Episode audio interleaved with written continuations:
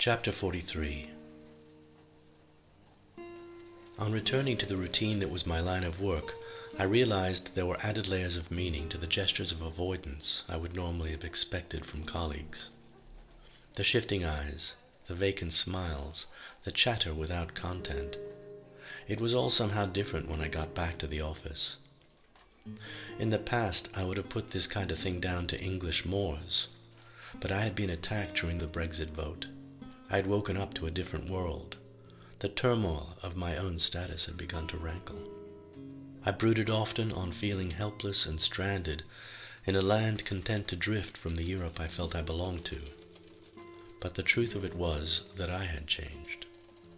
I may have been back at my desk doing my work, but the person everyone thought they were trying to avoid wasn't really there anymore. I'd lost the means of regulating an appearance I could feel comfortable with. My arm remained in a cast. It was a struggle to stay alert, let alone appear formal and solicitor-like while I was about it. I suffered dizzy spells. I had blotches around my eyes. The rest of my face was continually smothered in a pale sheen. More importantly, these were only the indicators of a transformation I was experiencing so forcibly inside. To questions concerning my well being, my stock response was that everyone should try being murdered at least once. It had done wonders for me, I joked.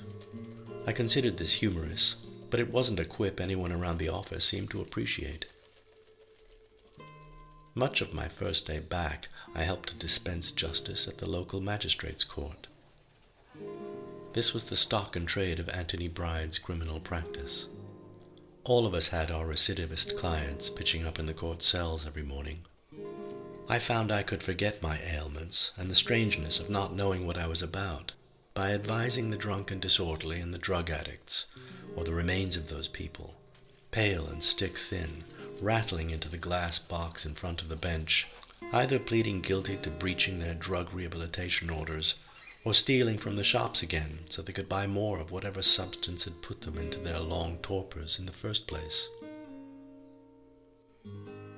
At that stage of my career, I could expect to be called to the police station day and night. Many of my cases were the less serious imprisonable allegations that made up the lists in the magistrates' courts. Meaningful cases were few and far between, but when it came to it, I had long felt that the police station was where some of the most important criminal defense work could be done. There is an intensity to being thrown into the upheaval of someone who has just been arrested. The custody center at any police station is a secret space in the midst of a town. It reveals something about the people who live there. The best cases, for me, tended to be those people who had never been arrested before the people who didn't know anything about the routines of custody officers and police investigations. By the end of my second day back, I was thrown into just such a case.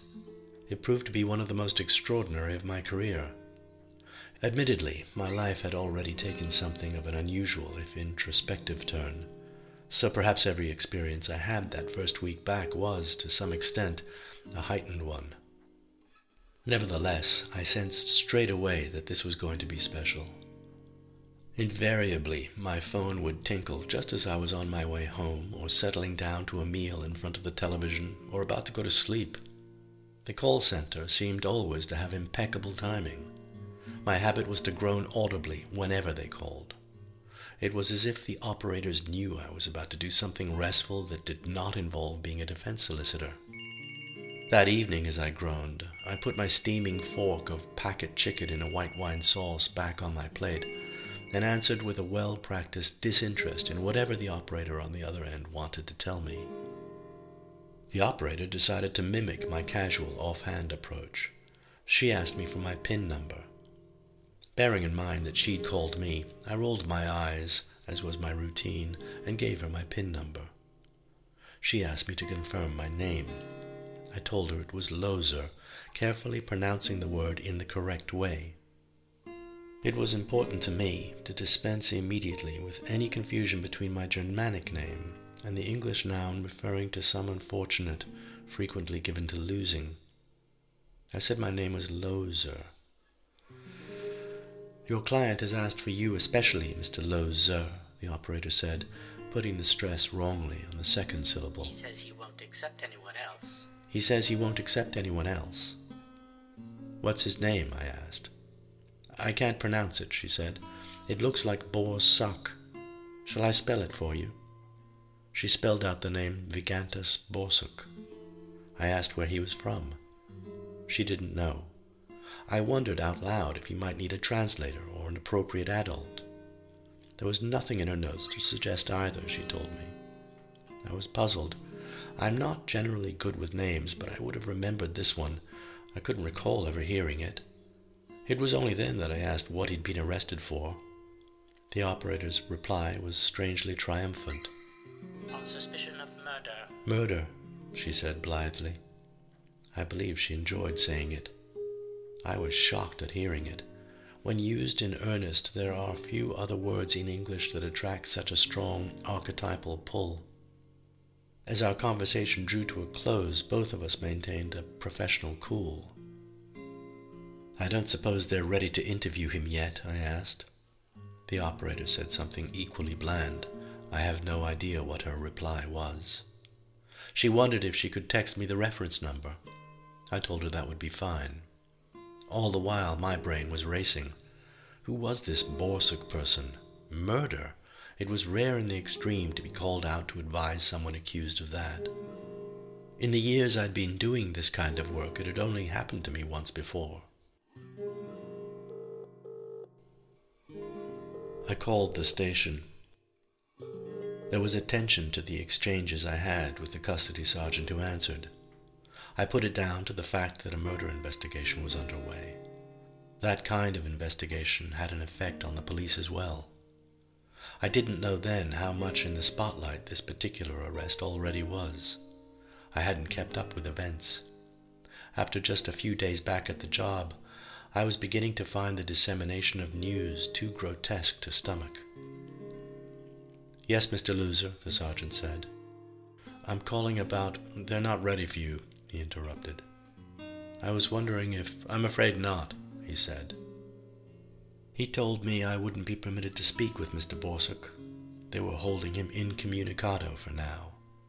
This complete segregation will have been authorized because the officer in the case believed there were reasonable grounds to suspect I might pass on a message, which could lead to important evidence being interfered with.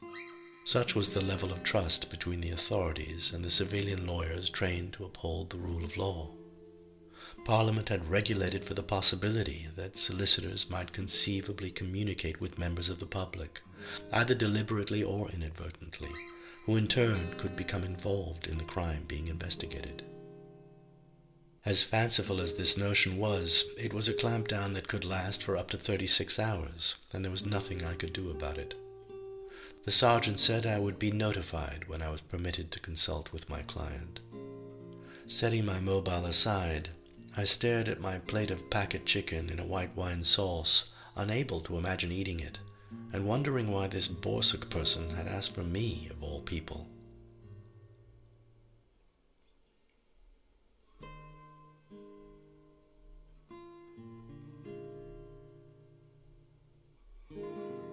Chapter 44 Jamie Heller's disappearance was almost into its third day. On the second day, a volunteer had found his t shirt. The t shirt had been crumpled under a hedge as if it had been hidden there. The blood on it was probably Jamie's blood. According to his medical records, it was the right blood type. That didn't mean it was Jamie's blood. The police were keeping their options open, which had the effect of keeping Teresa's torment open. By the end of the second day, when Anya vanished, Teresa had to be given a course of diazepam to keep her calm. Her mother and her brother had been trying to foster their inbred sense of reserve, the posturing of bravery in adversity. But even such stalwarts as these couldn't keep up that pretense for long. Mrs. Johns had the deepest reserves of anyone. She'd achieved this by embarking on a series of domestic chores. She went through each bedroom, replacing the linen, dusting sills and surfaces, she plumped up the soft furnishings downstairs. She cooked, she sewed, she fussed. But there were only so many tasks that could be undertaken and prolonged, after which the behavior itself took on a disturbing quality. Within half an hour of running out of cigarettes, Tony was pacing the carpets. In a flare up from his teenage years, he'd taken to biting his nails instead. He hadn't realized how much of a prisoner he would become, he kept saying, largely to himself. It was all very well volunteering to be with his sister in her hour of need, but there was only so much neediness a smoker could take without the aid of tobacco. He couldn't drive Teresa's car because he wasn't insured, and the place was crawling with coppers, so he didn't dare. He took to begging P.C. Cox for help. To give her some due, she did put a call out on her radio. But that had been hours ago, and where was the rest of the Devon and Cornwall constabulary when you needed it? Tony kept asking. Teresa's method was to remain utterly still. She was as still as a cancer patient waiting to see the consultant. Her brain was beginning to trance in an abiding memory of the last thing P.C. Cox had said before Anya went or was taken. It was that reassurance the officer had given that Anya would be back before dark and there was nothing to worry about. The memory of those words circled Teresa's brain like vultures circling a corpse. Throughout the night, after Anya had gone, it seemed to the Hellers that the police were becoming frantic too. The intensity of the news story was becoming too disruptive. There were journalists snooping in and out of the investigation, trying to grab any morsel of information that might entice the demand that was growing hourly. Somehow, even with all of the precautions that had been taken, a journalist had managed to get a hold of Teresa's number and was calling persistently because of the possibility of a kidnapping, Teresa had been advised to answer calls from any unknown dialers, but just to hang up if it was the journalist again. Towards the middle of the night, PC Cox began to spend a lot of time talking on her mobile phone. It may have been because of the high levels of media intrusion that the Hellers were finally bundled into Teresa's car during the early hours of the third day. They hurried past the white vans and Range Rovers out on the road, going too quickly for the reporters dozing there to respond on time. P.C. Cox accompanied them to their new location. It was a bland semi in a new build estate bordering the low hills of the moor. The Hellers tried to make the best of their police accommodation by drinking mugs of tea they struggled not to speculate more than they already had. It was easiest for Tony. He could moan about not having had a cigarette all day. Each of them longed to sleep, but couldn't. Every conversation that didn't involve thinking about where Jamie and Anya might be was deadened by the shame that they weren't thinking about where Jamie and Anya were. They knew that a suspect had been arrested the previous evening, P.C. Cox couldn't or wouldn't say who that suspect was. Privately, between Mrs. Johns, Tony, and Teresa, everything that could possibly have been said about who the suspect could be had already been said and repeated. Not long after they were delivered to their secret location, P.C. Cox left them. She told them she would be back very soon, indicating that there were plenty of officers around to call on if they needed to. All they had to do was dial a number she'd inputted to Teresa's phone. But all Teresa could think of in that new stillness were the unfaithful sounds of reassurance. Anya had promised to be back before dark, she recalled. Fine. Why should there have been anything to worry about? Tony got up and said, Right, who wants more tea? There was only one imaginable need to boil yet another kettle. In a crisis such as this, it was the only connection they still had to the banal. It was three in the morning by then. They were beyond exhaustion. The Hellers didn't know where they were, not only mentally, but physically. They knew they were sitting around a plain pine table in an unfamiliar kitchen, designed and furnished to appear as ordinary as possible, in the style of a camper van, Teresa thought. But for the swishing sounds of the plumbing when Tony filled the kettle, this unassuming semi was every bit as silent as the family home they'd left behind. The silence, that was the trouble, Teresa thought. Silence is probably neutral, but it's too easily filled with fear. Fear was the most horrible silence. It was ever present no matter what noises were being made. Other than the ritual of drinking a hot mug of tea, there was nothing left to fill the silence with, because the only thing that had any relevance could no longer be spoken about. Mrs. Johns sat stiffly in her chair. Her complexion was drained and shadowed. The rims of her eyes were rubbed sore. While Tony busied himself rummaging absently through a box of tea bags, she and Teresa decided to hold hands.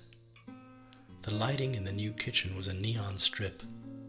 The noises Tony made might have been soothing, but when the neon strip began to flicker, Mrs. Johns looked up. Teresa wondered what her mother was thinking. Was she thinking the flicker was a sign?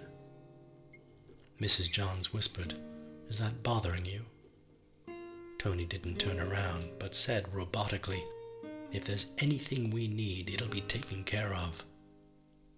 Teresa shook her head. How reassuring, she railed at herself. She wondered if it was the extremity of their situation that made all of this seem like fragments of reality, bits of what was real, broken and lying around. A new thought suddenly broke away. She said to her mother, Actually, I was wondering what the poor souls who were last in this place might have been tormented with. They decided to camp in the lounge. Tony used the armchair, covering himself with a duvet from the spare room. Mrs. Johns and Teresa made as much space for themselves as possible, lying together on the small sofa. They used a second duvet brought down from the master bedroom. A standing lamp was left switched on while they dozed until dawn, with Teresa's mobile perched right by her head on the arm of the sofa.